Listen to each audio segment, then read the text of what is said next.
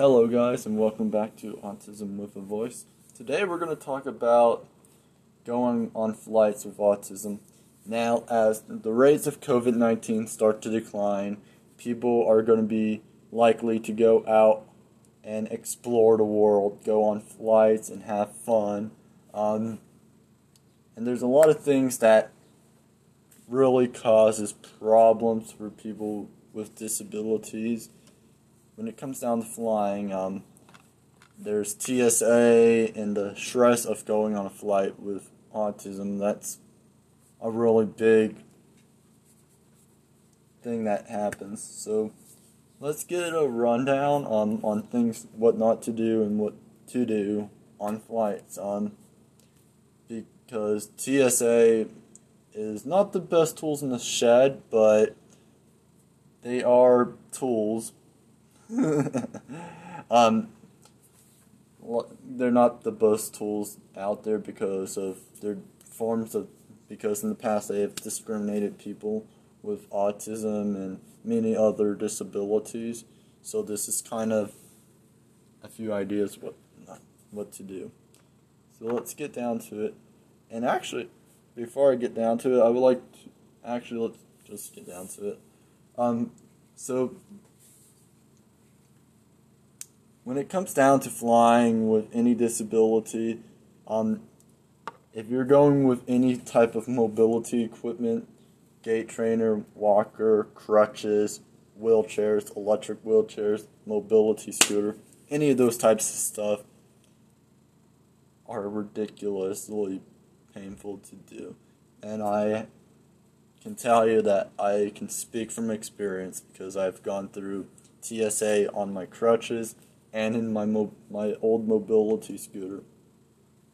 My mobility scooter I can't stand, but yeah. Um, see, the way I've gone through it was through se- two routes, um, several routes actually.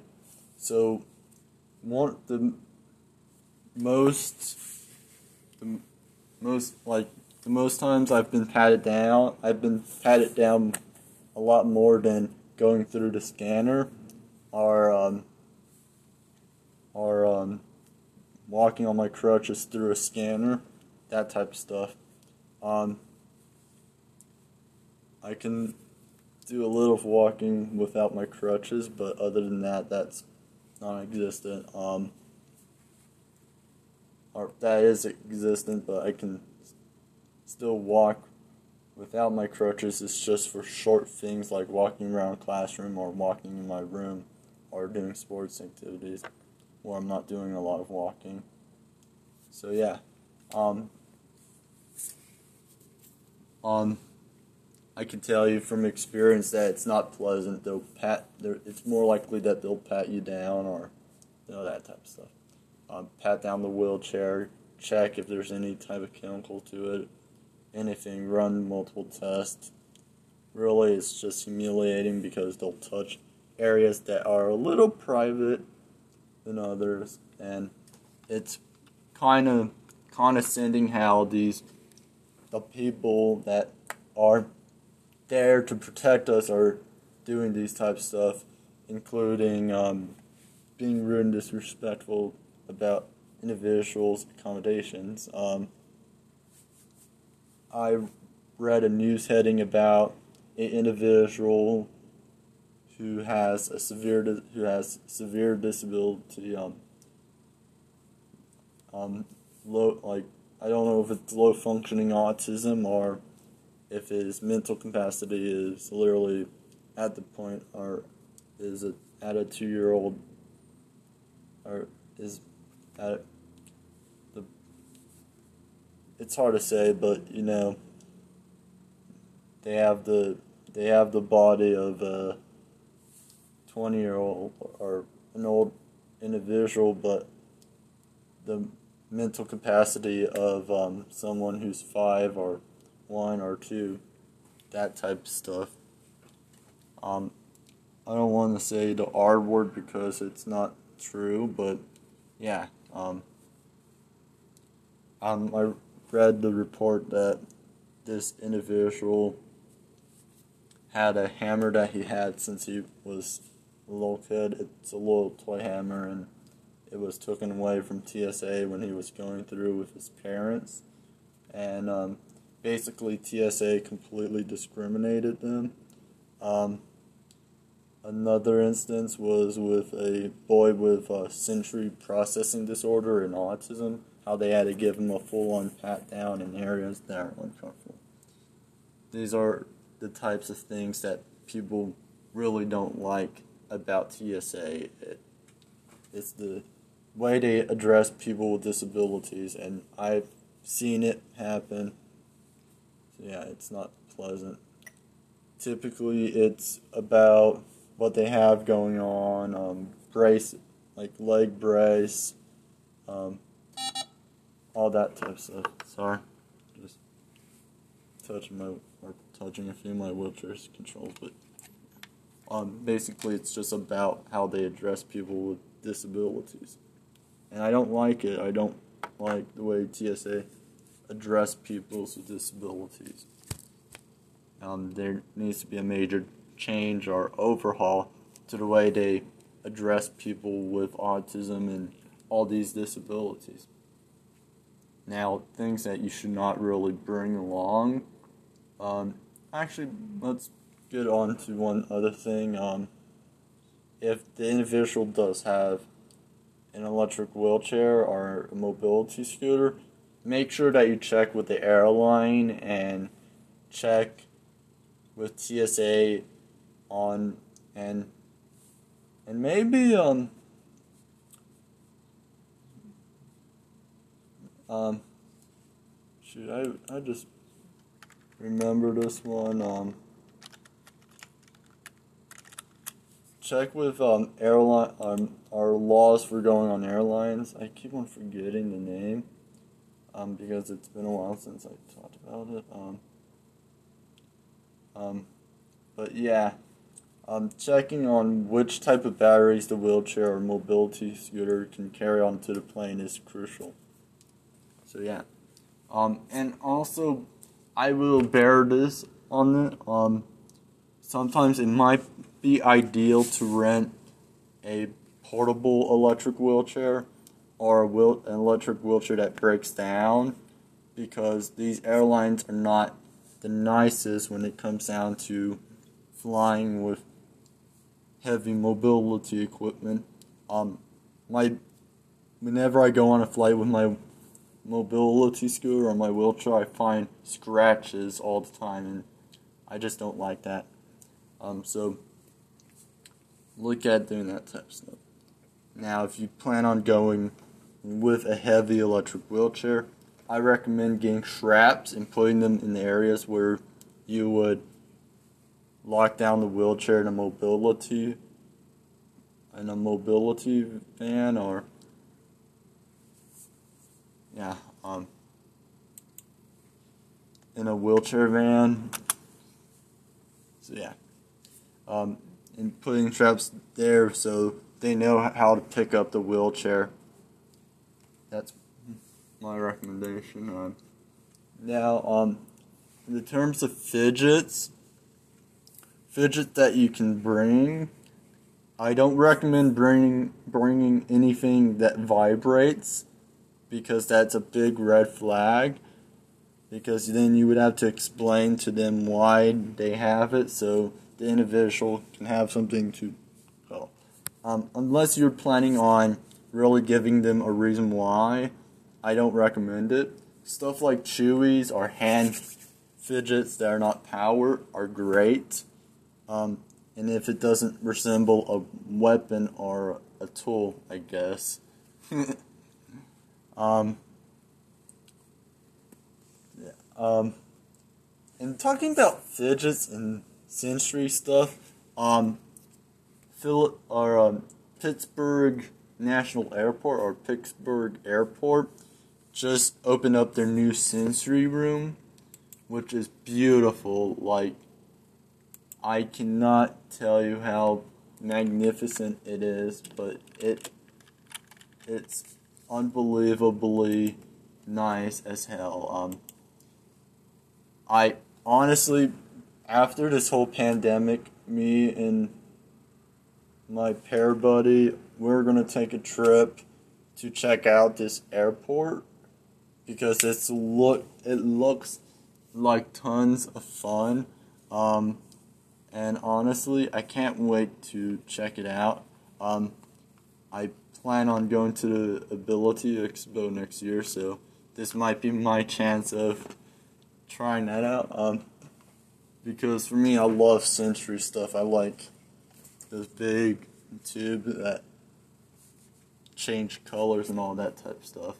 Um, so yeah, um, and that's just you know Like I'm looking at it right now, and I am amazed by it. Um, the concentration into people with disabilities. Um, I just I can't take my breath away from it. I I can't take my eyes off it because it's like I want to go to this airport right now and check it out. Like like once COVID nineteen is over, that's on my to do list is to go there and check it out because that that's just beautiful.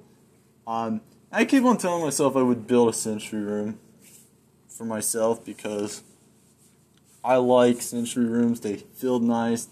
There's so many things to play with, so many things to let my condition let let the autism in me just blow off and look at and just all the colors going up and down and all that fun stuff. I can't wait. That, that's just. Um, now let's talk about fidgets that you can bring or stuff to or some positive things you can do for the flight. Um, I think like if you're going to be bringing medication, have a doctor's note or keep the medication in the original bottles that they come in. So if TSA needs to see why you have these medications, they know why.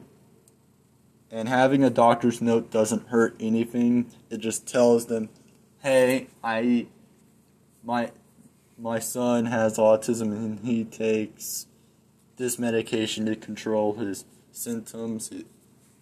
So yeah, um and another thing to go for is getting some muscle relaxant or going to the physician talk talk to your physician about or talk to your if you're the, if you're a guardian of someone with autism or disability talking to the physician about getting medication to calm them down during the flight.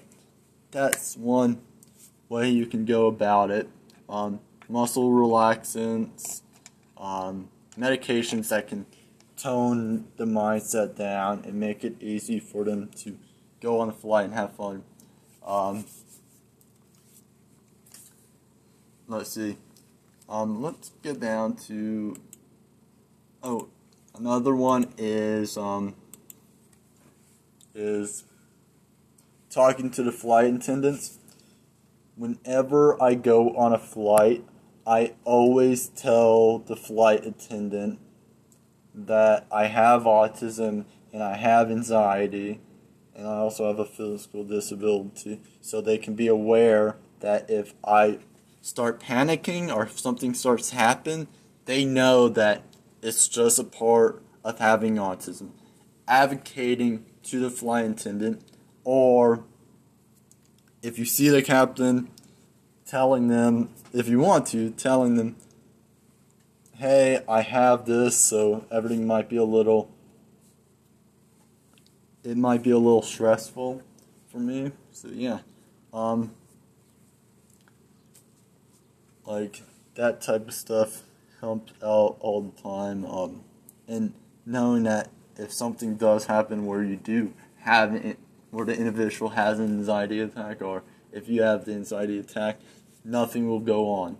Typically, whenever I have an anxiety attack on an aircraft or if I'm going on a flight, the flight attendants typically are nice to me about it. Um, they typically calm me down. They talk it all out, talk about the feelings and emotions, to really break it down and keep the peace. Um, and flight attendants are really nice about it. Um, another tip is going for an airliner. Like I'm not, I'm not trying to recommend any airliners on this one. I don't recommend any airliners, but I do like JetBlue because they have TV screens that you can watch. You can watch TV during takeoff, landing, during the flight, and typically that helps me relax. So going for an airliner that provides TV for free is great. Um, going for that is is one thing that takes a high, a really high anxiety level down to a low. And typically, like once, once I was on a flight. I was on a JetBlue flight from um, DC to Boston. I watched TV and I did not even notice that, like, like I watched an hour of, uh, I watched an hour of Hell's Kitchen and Grey's Anatomy, and honestly, I did not even notice that we we took off and land like it was that quickly because I was watching TV for an hour. So yeah, going for some going for an airliner that provides TV for free is great. Just bring headphones so you can do that. Um let's see let's talk about fidgets that would be great for it um, for a flight. Um, like I said, don't go for anything mechanical like vibrating. Like if you want to explain, then that's okay. I but I don't recommend it. But if you want to, then go ahead. Um, um, now fidgets that I recommend are Chewies handheld fidgets that are not mechanical, um, and weighted items and headphones or noise reduction items, as well as um, educational sensory toys, um, that type of stuff. Anything that's not mechanical is great. Um, for me, you guys know that my sensory items are fidgets and weighted vest or pressurized vest to help with um, my autism. Um, those types of stuff helps a lot. So um, that like from now on, like I would like the last flight I went on, I brought a fidget spinner, and I at the time I did not I at the time I was still getting used to fidget to Chewy, so I didn't bring a Chewy with me. But now that I know that Chewies are great for me, I um, I'm gonna start bringing Chewies along. Um, weighted vests are gr- like are great. They're the bee's knees. Even weighted blankets. So yeah, that type of stuff would really do good. Um, I recommend it. Um, heavily. Um, and really showing like showing the flight attendant what type of items you got on going can help because they will know oh you have you have a chewy that you chew on or you might do certain things that are odd but it's just a part of the autism spectrum and that's another thing is advocating is just I I'm gonna repeat this one more time. Advocating is something that you need to do on all levels because in reality it can be hard as hell if if you're going on a flight where where you start to have you start to have a sensory overload, it can turn ugly pretty quickly. Tell them that you have autism or the individual has autism. I cannot stress it enough. That one thing will save the that will save your life. That will keep everyone at peace because they have a reason why this is happening. Alright, let's move on to the next one. Um, if the individual has a physical disability and they're offered to be moved to a a uh, front seat or if they are if you're upgraded to uh, first class then take it i don't know how many times i've been upgraded but i've been upgraded so many times that all i just do is just get on and sit. Um, i like it. Um, this is one thing that i love to do. Um, you get a free upgrade. Take it. um, be honest, it's really calming, and if you're on a flight where there's not a lot of people, they'll more they they will most likely do this for you. So take the opportunity as soon as humanly possible. I recommend it. Um. so far, that's yeah. Um. Oh, and I'm getting into doing this. I'm getting into doing this, but it's um getting slime because slime is relaxing as well. Um, getting slime can be relaxing. The only problem is it can be a little messy, so make sure make sure that you get the type of slime that doesn't make a mess or easy clean up. Um, so yeah thank you, and I hope you guys are enjoying your day. Um, see you next time. Have fun, and see you later.